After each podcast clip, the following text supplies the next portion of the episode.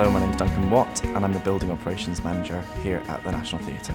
The job uh, involves uh, taking ownership of all the front of house spaces uh, here at the National Theatre. So, uh, look after the housekeeping team, our catering, our kitchens, tours. We've got the front of house team, so the ushers. We've got the restaurants and our audience experience team as well, so the team who look after our customer service and feedback. And then alongside that, uh, my role recently has involved working on NT Future, being the representative for commercial operations and acting as the client, so deciding uh, what goes where, so where to stick a plug and how something might look or how something might work practically uh, with the architects, and then seeing it through with builders to realise the, uh, the kind of the design.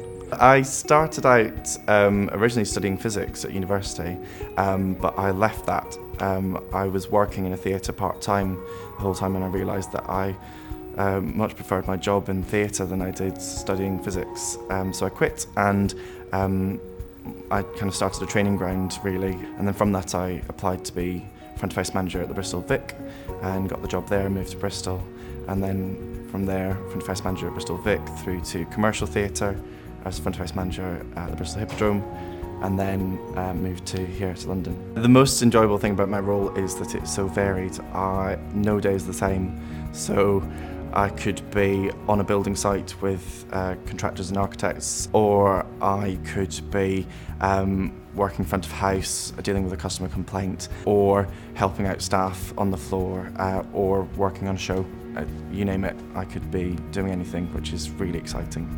The most valuable piece of advice I'd give to anyone who wants to start in theatre is just to be opportunistic, um, see every challenge as an opportunity to learn something new or to gain a new skill.